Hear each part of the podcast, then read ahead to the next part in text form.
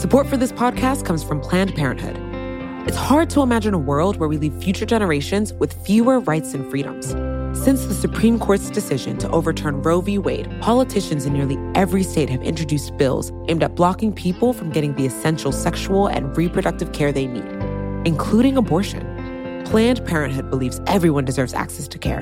And with supporters like you, they can reclaim our rights and protect and expand access to abortion care. Visit plannedparenthood.org/future to learn more and support their cause.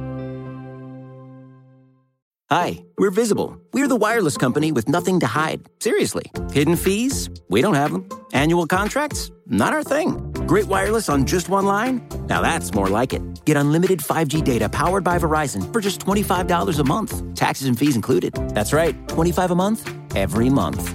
Sorry, hidden fees. We're just not that into you. Sometimes the choice is just visible. Switch today at visible.com. Rate with service on the Visible plan. For additional terms and network management practices, see visible.com.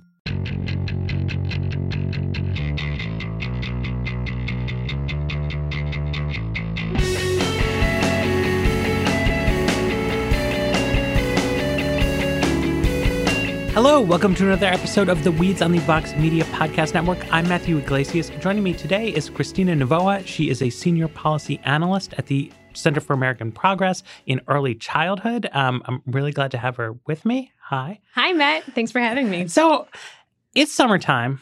Um, It is. Just this morning, uh, some of my colleagues saw my adorable son here in the office, uh, and that is because his mom had a doctor's appointment and he's not in school because it's the summer.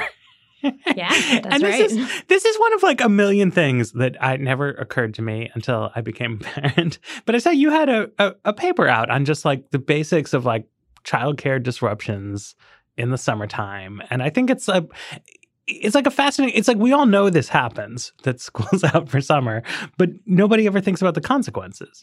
Yeah, exactly. Um, so I think a broader issue, we've been talking so much about how what a serious issue childcare is Mhm. in the United States.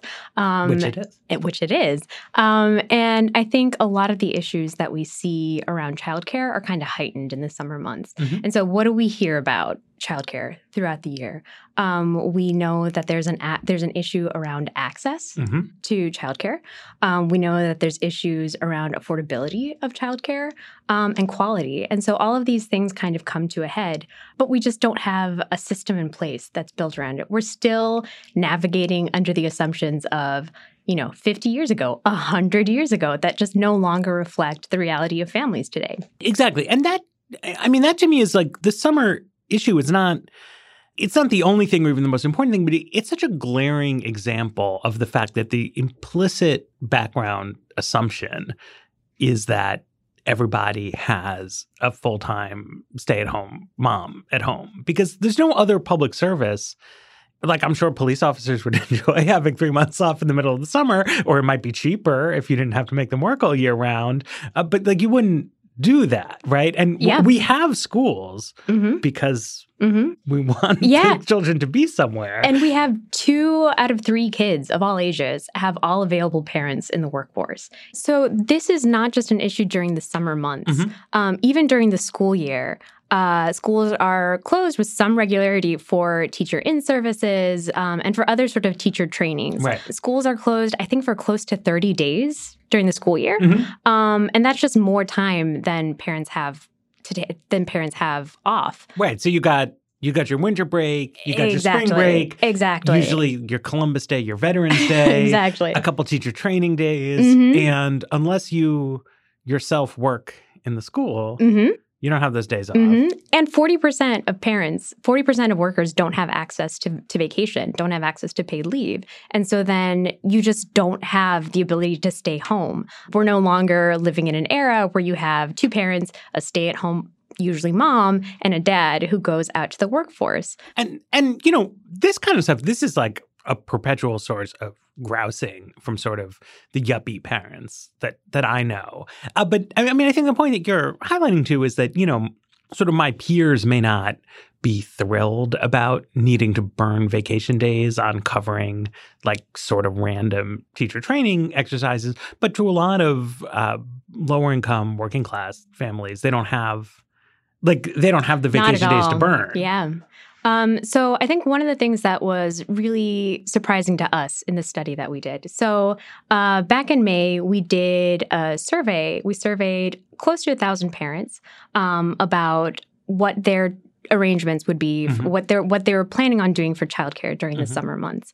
Um, these were parents of kids age zero to 13 Mhm. and we asked questions about how difficult is it to find childcare, how what are some of the barriers around childcare, what are some of the arrangements that you're anticipating, um, and are you planning on making any sort of changes to your job, to your work schedule? Um, and one of the things that was really surprising to us in this study is we found um, we asked parents about themselves and Mhm. also their partner, their child's other parent.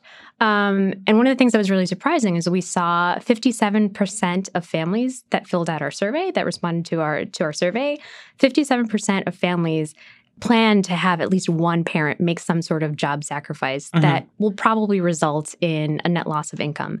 So, what does that mean? That means things like uh, just cutting back on number of hours. Mhm. Um, it can mean cutting back on number of days work or just taking unpaid leave. And so, on top of just scrambling to try to find summer care, parents are kind of stuck between this rock and this hard place. Um, and there's really no good option. And that's because people are relying, I assume, a lot on sort of family things and Mhm. informal arrangements that can't necessarily be there yeah, for the whole summer, right? You might you might have somebody who can help you out for two weeks and, and that's a huge help, but almost nobody who's going to be able to do that the whole time. Exactly, exactly. And again, there was a a study from a couple years ago that the Census Bureau put out comparing childcare arrangements during the spring and during the summer.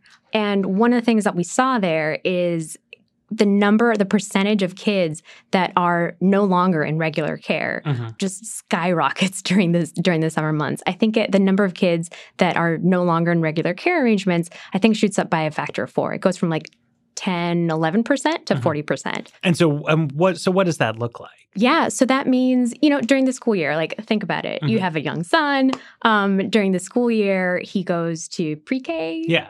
And then, so what do you do in the summer? You sort of patch together, you have one person taking care of him for two weeks. Then maybe you were able to get him into a summer care camp for a couple weeks. Yep. Then maybe he goes to grandma's house, Exactly. you know, and so then this can have. This is not good for anyone, uh-huh. really. On the one hand, like let's see what, what the impact is on parents. Right. You know, you have on the one hand trying to keep tabs on where your kid is in any given week. Even during one week, we see a lot of times that parents have one arrangement Monday to Tuesday. Another arrangement is a half day pre K or a half day summer Mhm. enrichment program for Wednesday morning. And then you have to figure out what to do in the afternoon. So, from parents' perspective, it's just juggling all of these logistics, Mhm. which also entails travel time and entails taking time off your work Mhm. um, and just keeping your sanity trying Yeah, to do all this. It's a mess. Um, and then from the kids' perspective, um, we just know, especially you know, in the in, in the early childhood world, we know how important it is to have uh, routines. Mhm. Um, I'm sure you know this in in, Sure. in parenthood. We know how important it is to have routines and how important it is to have a caregiver who's sort of who's sort of keeping tabs on the kids and what are what kids are learning. Um, a lot of these skills that kids learn early on, um, they're additive, you know. So in preschool, you don't have kids that start learning right away. There's all of these sort of building blocks in early learning skills, Mhm. um, and they all grow on each other, and they all uh, they all sort of they're all cumulative. Um, and so it's really important that you have some continuity throughout the summer month, summer months. Yeah, because it, it looks to me like a lot of what they're doing in pre K is not exactly teaching as you would with an older kid, like content, but you're teaching these kind of sort of meta skills, right? So it's like, we're going to say now that we're all going to be quiet and we're all going to sit down over here, right? And that's like, because to have a classroom where you were teaching, people need that, right? Like follow instructions, go here, go there, do an activity, stop and listen. Yeah, these are all, you know, these are all school readiness skills, Mhm. you know, and I think it's not just teachers that Right. teach that. This is something that parents teach. This is something that uh, good childcare providers that are trained in child development and trained in early care and education know how to do this. And so I think also to be able to do that and also to be able to to to cultivate these skills, you need some continuity. And then the other thing is, you know, the, I mean, there's the training and then there's the sort of the incentive structure aspect of it, right? I mean, when you're a parent, a lot of what you do is like, okay, this is a little bit of a harder way to sort of spend my Saturday afternoon, but I'm going to keep being this child's parent like next week, next month, next year. So it's going to pay off, right? Even in a school, right? The, the child continues to be in the school year after year. So if it's going to be an effective school, like the whole team is working together to get people there.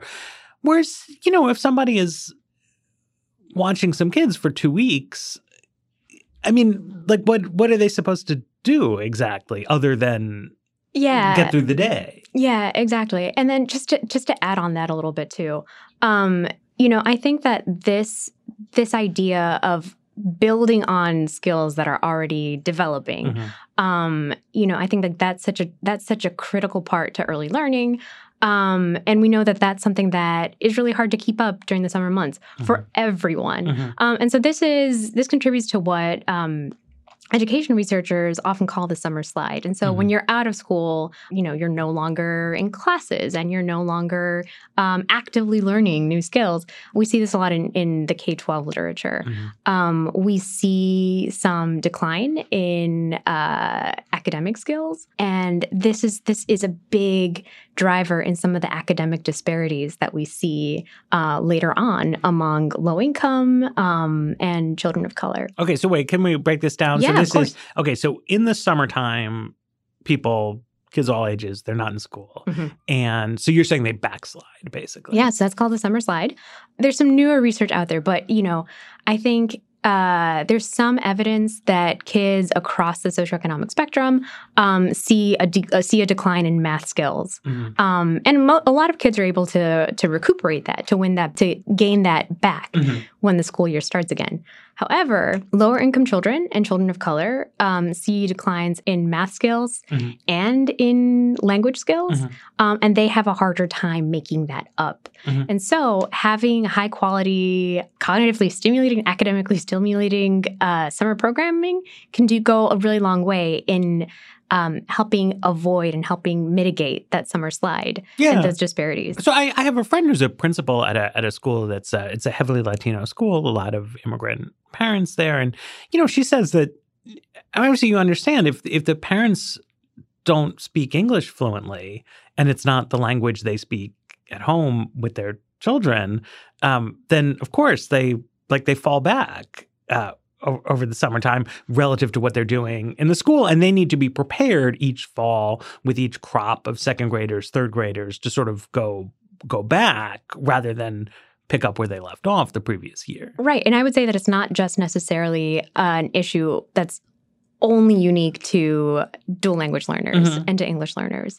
The kinds of things that, that kids do during the summer can be very different, you know? And so I think that it's just important to make to make sure that coming back to the point to, of summer care, right um, I think it's just important to have affordable, high quality options that are available to families throughout the school year, including the summer months. right. So so this is you know gets into sort of possible solutions right? Because there's like a number of different levels on which this is operating right? Up to at the top there could be like academically enriching stuff going on to you know somewhere at the bottom there could just be like someplace that's safe and that you can afford and mm-hmm. doesn't disrupt everybody's jobs and and lives right? And and right now i mean th- there's like literally nothing right? Like anywhere you go.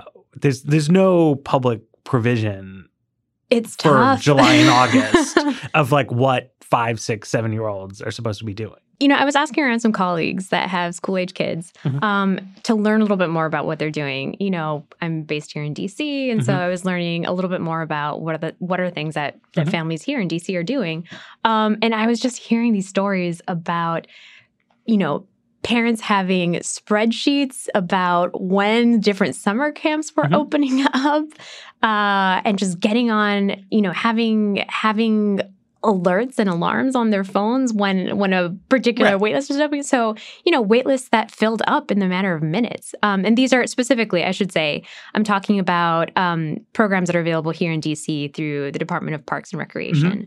Um, so you know, it's it's this scramble. Um, I do want to say also that for as difficult as it is for parents here in DC, Right.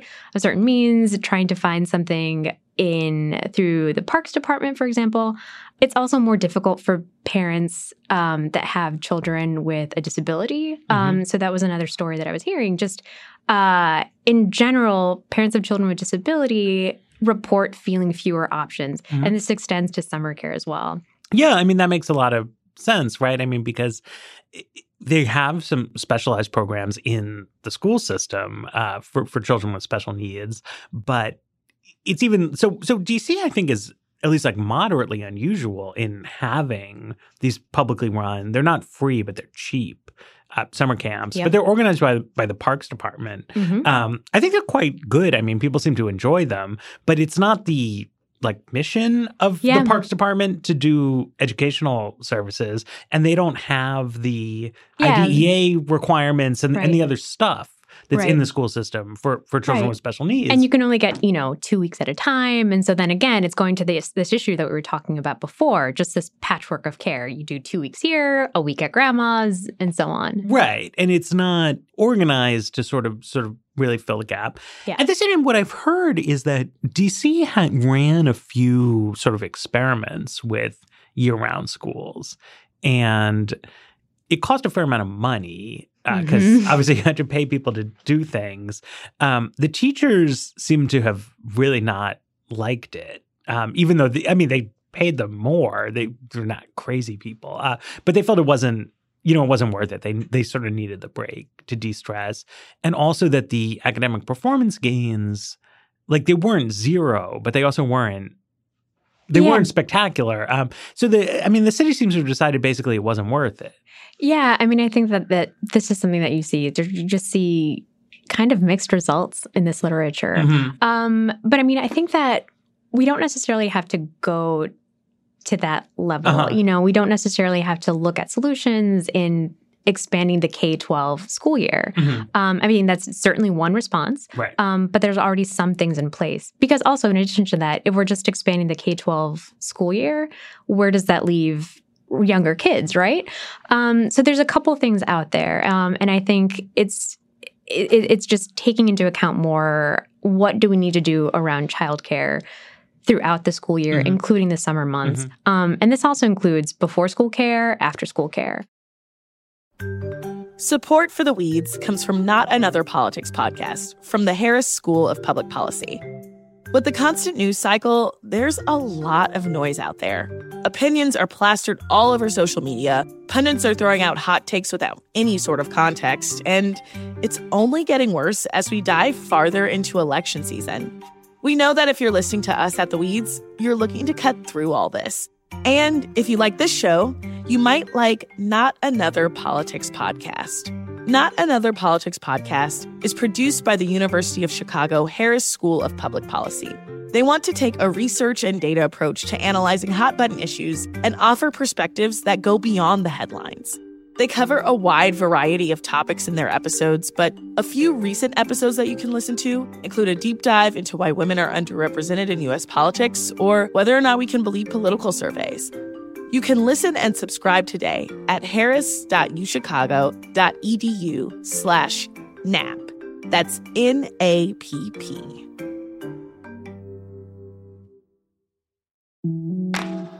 Support for the weeds comes from Burrow. Okay, are you ready for the understatement of the century? Buying furniture can be frustrating. You end up visiting a bunch of stores searching aimlessly for the right pieces to match your home, then spend hours trying to get those pieces together, or together again if you got it wrong the first time. And that's even if you were able to get it through the door.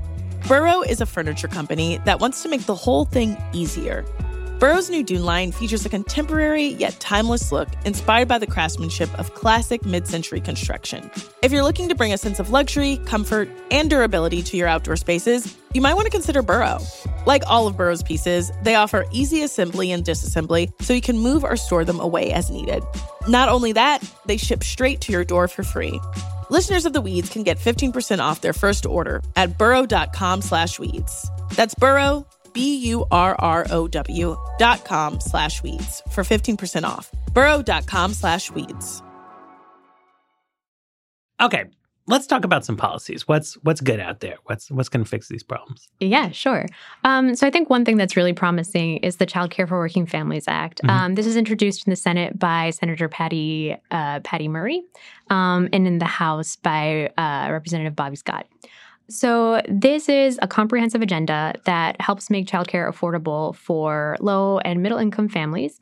Um, and this is for families from birth to age 13. Okay. Um, we know once that kids come to kindergarten, you know, you still have considerations of before school care and after school care. So this makes childcare affordable for all families in that in that um, that age span. And so is this like a um one of these sliding scale tax credits It kind of things? It is, and this is specific to different states. So families up to 150% of the state median income would qualify. okay. Um, and on average, that's a- for a family of four. You know, two adults, two kids. That's about a hundred thousand dollars. Mhm. Um, and so families that are within that income bracket will will pay no more than seven percent of their income on childcare. Right. So so that would sort of continue up. I- I'm trying to think about how that would work. Okay. So if your kid's like one, two years old, Yes. right, you need like a lot of Yes. childcare. Right. yeah, infant and toddler care is incredibly expensive across Right. the United States. And and then, you know, depending on where you live, you may have half day or full day pre-K, Mhm. probably kindergarten, Mhm. and then first, second, third grade. Mhm. Uh, your your child could need to start to drop a lot. Yes. Uh, once, but- Exactly. But, they don't drop to zero, Right. As we're saying. So seven percent of your income means probably if you're at that like hundred thousand dollar, Mhm. right? You're probably not going to be spending seven percent of your income on childcare costs for a second or third grader, but you might if you were very low income, right? So it's so it so it sort of phases out both up the income ladder and as the kid ages, in effect. Yeah, I, I mean, I think the thing is like again, I think especially like in early childhood, we're Mhm. so used to thinking of childcare as something that is you need it for you need it until you can get your kid Mhm. into into the preschool, Right. Or until you can get your kid into into kindergarten, and then you feel like you're scot free. Mhm. Um, but the reality is that there are plenty of parents that need before school care, Yep. plenty of parents of school age kids that need before school care and after school care. Right. And that's still expensive, you know? And there's also parents that don't work regular hours, Right. that maybe work weekends. Um, and so the Child Care for Working Families Act would help them pay for all kinds of care. Right. I mean, that's a great point, right? Because so the school day is built around a sort of, it's a kind of modified version of a grown up nine to 5 Mhm. where you can normally do, pe- people with very normal jobs, you could normally do the drop off and then go to the office. Mhm. Um, and then the school day ends like too early and people need aftercare. Yep. Uh, but then lots of people don't work that schedule, right? I mean, when I get to work in the morning, the security guard is already there Exactly. in the lobby, right? Exactly. And, and so you have particularly people in, in more working class occupations might need care off those hours. Yeah, and and you know, I think proportionally, those families spend a bigger chunk of their income. Childcare is just more expensive for them Mhm. proportionately. Mhm. You know, so I think this act would also just make it more affordable for Mhm. them. You know? Right. So, I mean, so that's like a pretty strongly progressive, right? Dis- distributionally progressive kind of policy. And that's probably good, um, you know, in its way, uh, gi- giving help to, to the people kind of most most in need. But then, I mean, does that have anything to say about like quality? Because, I mean, I know this is a big concern, particularly among, you know, the the thinkers on this subject. Yeah. So I think uh, the Child Care for Working Families Act also, I mean, we know, let me back up. Yeah. Um, childcare, on the one side, from, from the perspective of parents and Mhm. families, there's the issue of getting access to affordable childcare. Right. Um, from the perspective of childcare workers, I think there's also the issue of their professional development um, and their compensation Mhm. getting uh, childcare workers skills that they need to be to provide high quality care Mhm. um, is something that we want to see move ahead. Okay. Um, but you also need to compensate them for that, um, for this, for these additional skills that they're learning. So the Child Care for Working Families also addresses compensation. I mean, this is like one of the great, I don't know, dilemmas of life. But but so childcare is both incredibly expensive and very low paying. And whenever I hear, you know, progressive people wanting to like address both of these things simultaneously. I'm like, all right, that's good. But, my, but then my but then my lizard brain is like, wait, if you pay them more, it's going to be less affordable. I know how this works. Yeah, but I mean, I think then that's why we need that's why we need things like the Child Care for Working Families Act. Mm-hmm. You know, because I think that you can't just tug on one issue Uh-huh. and you know, you know, you have to sort of address it all together. So this is raising the the cost structure, but then putting a lot more money yes. into yeah. it. Yes, it is a big investment up front, Mm-hmm. um, but I think a lack of childcare is really, really affecting. You know, it's affecting families on an individual level. Um, like I said before, we started this conversation talking about the job sacrifices Mhm. that individual parents are going to, individual families are making around summer care. Mhm. It's, so it's not, it's costing individual families, um, but it's also costing the U.S. economy. Um, so there was uh, an estimate that we came across um, that the misalignment, let's Mhm. call it, the misalignment in in schedules between um, kids' school schedules and parents' work schedules cost the United States about fifty five billion dollars. Mhm. Um, and also this lack of summer, this lack of childcare for parents of young children, zero to three, costs something comparable as well. So these are, you know, this this lack of childcare is costing the U.S. economy a lot in terms of foreign wages, in terms of just lost productivity. So yes, this could take a lot of money. This would be a big investment, Right. but we need it. Yeah, I mean, this always seems persuasive to me um, that, that you should spend, you know, because the other thing that's happening, right? I mean, is you see uh, um, the just number of children that people have has gone down very sharply, and you know, there's a bunch of reasons for that, and it's good for people to, you know, have control over what they what they do in their lives.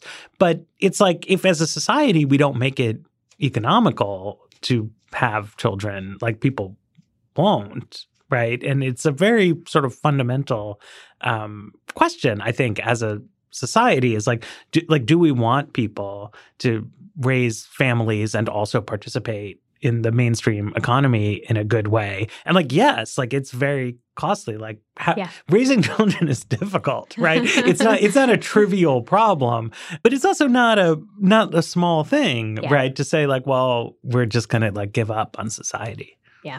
So I'm for it. Um, no, but I actually wonder almost like why not go. This is such a like the modern day Democratic Party is to say, okay, well, we've got a problem. What we're gonna need is like an income threshold and like a cutoff and a and a cap and a and a tax credit.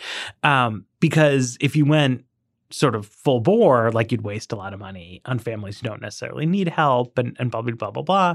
And yet, I mean, we started this, we're talking about summer, right? It's like when the school goes away. Yeah. But that's to say, most of the year, at least, like we have school. And like everybody goes to school. yeah. Yeah. Um, I mean, I think I mean, this is just sort of like a broader a broader point. right. Um, we just know how how important early investments are. Mhm. Um, just generally, I know um, investing early um, through preschool, through home visiting, um, through all of these interventions that uh, we in the early childhood co- childhood community talk about. Um, all of these things, yes, you have some upfront costs, uh, but they really pay off in Right. the end. So, I mean, right. So, uh, preschool, I think, is a great, you know, example of this. Uh, There's a lot of different ways you can organize preschool, but like one way you can is just instead of school starting when the kids are five, like you start when they're four, you start when they're three, right? And you're creating institutions, right? Like preschools or preschool programs attached to the existing schools. And that's a that's a more expensive way of doing it than like saying, well, we'll defray the cost of whatever you sort of choose to enroll your child in as long as you're making less than, you know, 400% of the poverty line. But it it feels to me like there's a value there's not just like a value in making the investment, but there's a value in like doing the work to create the institution that that everybody uses Yeah, well, you know, and I think um, again to talk about the Child Care Yeah. for Working Families Act, so it it builds on things that we already have in Hmm. place. Um, so it builds on the Child Care Development Blo- Block Grant. Okay. Um, and just really increases that. So the Child Care Development Block Grant. Yeah, how does that work? Yeah, so the Child Care Development Block Grant helps uh, make childcare affordable to low-income families um, by helping provide subsidies. Um, but it's been chronically underfunded for decades and decades. Um, and so the Child Care for Working Families Act builds on this. It makes the the subsidy more generous, Okay. and it also makes more families eligible for it. So it also makes um, more middle income families eligible for it. But wait, can we can can we get weedsy? Like what what what what what, what is a block grant? Who and who who gets this block grant? Like how? I think just in general, the Child Care Development Block Grant, it's this flexible pot of money that goes to states and, tri- and territories and um, tribal associations, um, and it's to provide early care and education. It's to not just early care and education; it's to provide childcare um, for low income families. Uh, it has been chronically underfunded, Mhm. and so it currently only serves, I think, like one in six eligible families. Okay. So the idea is to both increase the number of people Yes. who get served and also increase the number of people who are eligible. Yes. And it's one of these like federal state implemented by the states but with federal money put in Yes. and some some kind of rules on it. Exactly. America is very it's very complicated. Hi, we're Visible. We're the wireless company with nothing to hide. Seriously. Hidden fees? We don't have them. Annual contracts? Not our thing. Great wireless on just one line? Now that's more like it. Get unlimited 5G data powered by Verizon for just $25 a month. Taxes and fees included. That's right, 25 a month every month. Sorry, hidden fees. We're just not that into you. Sometimes the choice is just visible. Switch today at visible.com. Rate with service on the Visible plan. For additional terms and network management practices, see visible.com. So actually, I, I want to ask about how this uh, this sort of works in, in childcare for working families because what's what's appealing about this is that it's very sort of comprehensive in the full range of things where we normally think about, you know, after school as like one topic and summer care as another topic and childcare for children who are too young for school Yep. as another other topic. And part of that though is that the actual providers for these services are different Right. right? One thing that is true about childcare for kids who are too young for school is that Mhm. there are really some really good programs out there for it, right? Not everybody can get into them or get Mhm. access to them, but it sort of exists, right? And you can sort of expand the, the pool based on those kinds of models.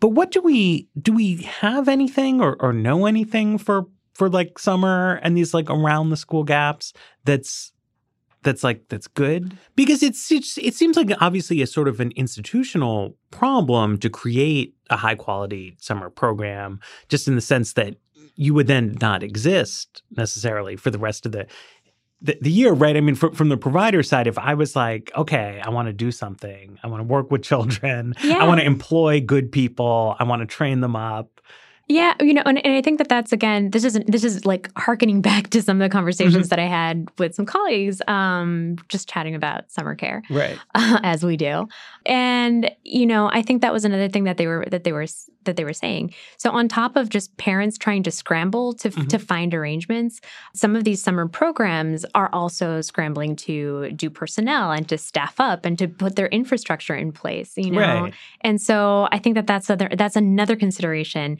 um, which I think could potentially contribute to this feeling of shortages around available options during the summer months. And this seems like an area where sort of fundamentally state and local governments are going to need to take a look at if there's anything they can do. I mean, the the federal government does a lot in early childhood and education in general, but it's primarily in terms of making money available to things. That the federal government doesn't run schools, right? right.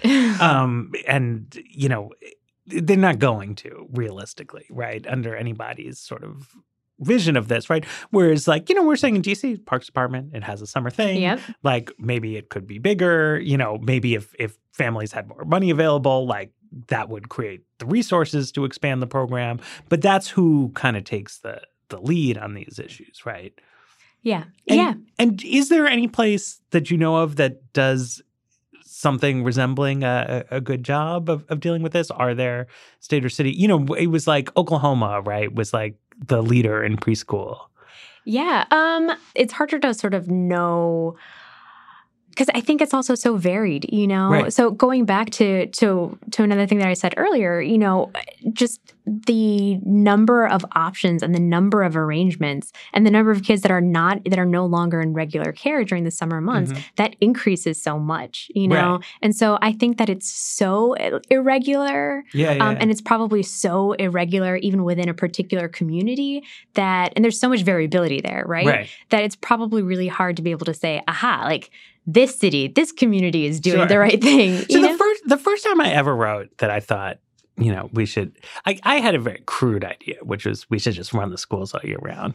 Um, but people got people got kind of mad at me. I mean, not not people who were pointing out the like technical budgeting issues or like we would need more air conditioners, but just like conceptually, the idea of getting rid of you know the summer vacation Yeah. was very was very upsetting.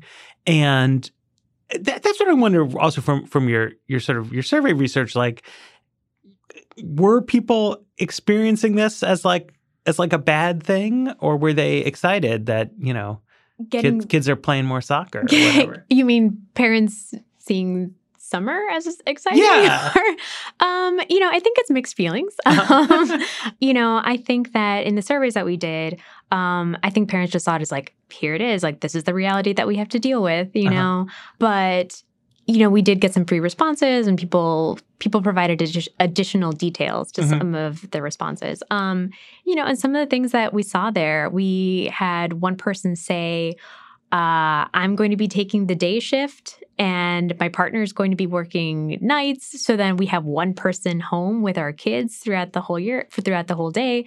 But that just means I'm not going to sleep, you know? So um, you you see these patterns. yes that sounds bad Yes. It sounds like people just like no. I mean, I guess you know, I don't know. It's it's hard to say. I, I never want to say well, people need to pay more attention to. Uh, I don't know, like middle class people who don't have such serious problems in life.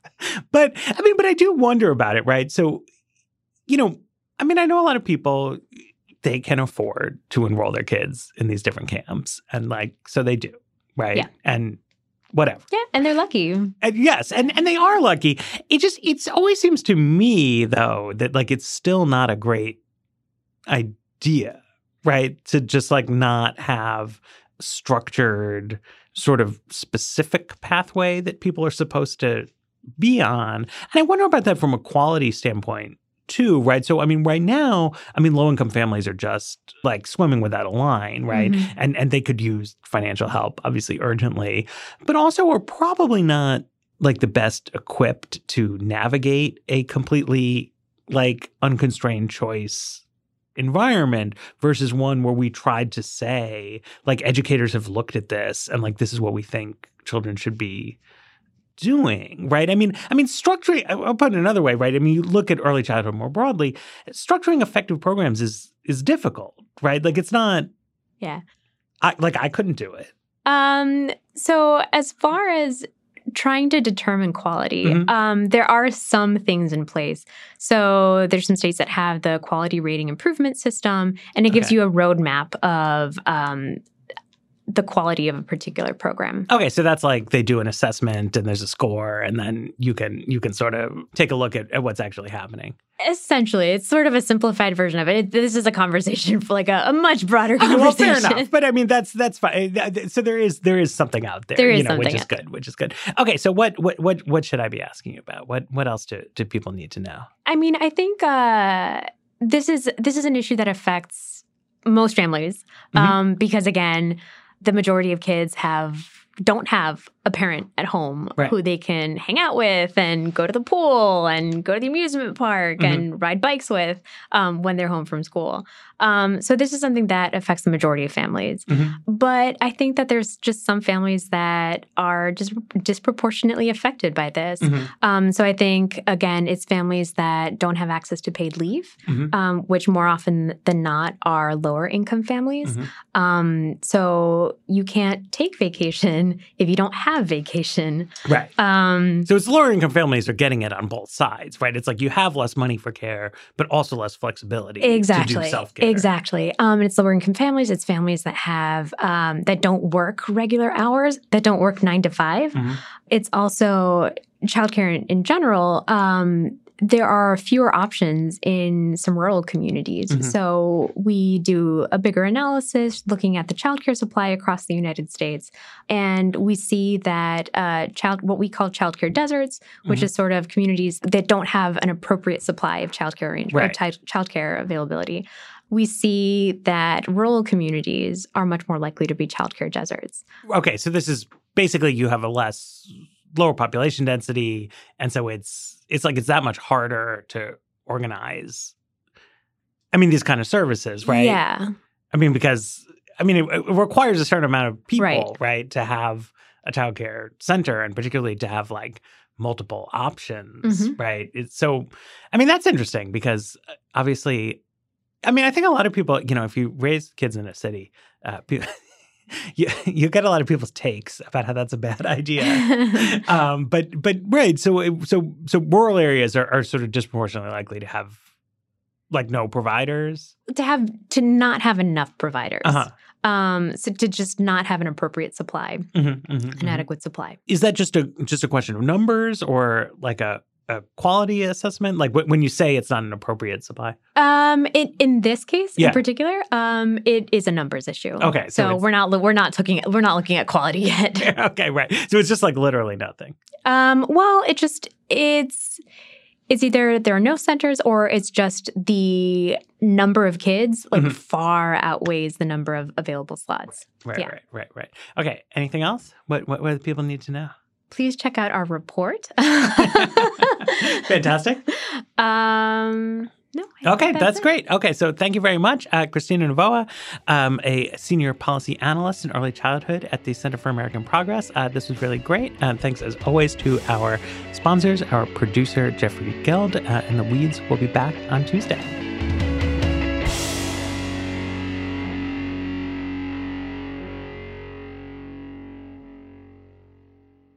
Hi, we're Visible. We're the wireless company with nothing to hide. Seriously. Hidden fees? We don't have them. Annual contracts? Not our thing. Great wireless on just one line? Now that's more like it. Get unlimited 5G data powered by Verizon for just $25 a month. Taxes and fees included. That's right, 25 a month, every month. Sorry, hidden fees. We're just not that into you. Sometimes the choice is just visible. Switch today at visible.com. Rate with service on the Visible plan. For additional terms and network management practices, see visible.com.